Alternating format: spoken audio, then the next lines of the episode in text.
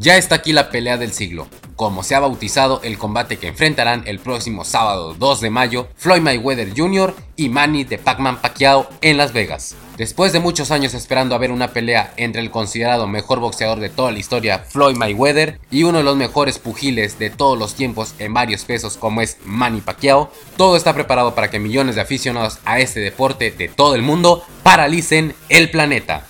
Con el orgullo y la historia en juego, lo cierto es que tanto el norteamericano como el filipino saben que, gane el quien gane en el cuadrilátero, ambos se repartirán 200 millones de dólares que generará este evento de talla mundial, con 80 para el asiático y 120 para el norteamericano. En relación a las declaraciones previas de ambos a esta pelea, Money ha indicado que sus estilos son tremendamente dispares. Mientras él se considera un pugil mucho más inteligente calculando cada uno de los movimientos que realiza con su cuerpo cuando sube el cuadrilátero, Pac-Man es mucho más arriesgado e imprudente según el estadounidense. Una de las declaraciones que no ha encontrado respuesta por parte del filipino, quien ha preferido indicar ante los medios de comunicación que a él le gusta responder en el ring cuando suena la campana, lo que ha sido el inicio de un ambiente caldeado que aún parece que se irá calentando aún más en los próximos minutos. En relación a las casas de apuesta y cuál es el pronóstico en relación al posible vencedor en este Floyd Mayweather y Manny Pacquiao el sábado 2 de mayo de 2015, estas dan a Mayweather como favorito con un 3 a 1 sobre Pacquiao. Reportando para Pasión Deportiva,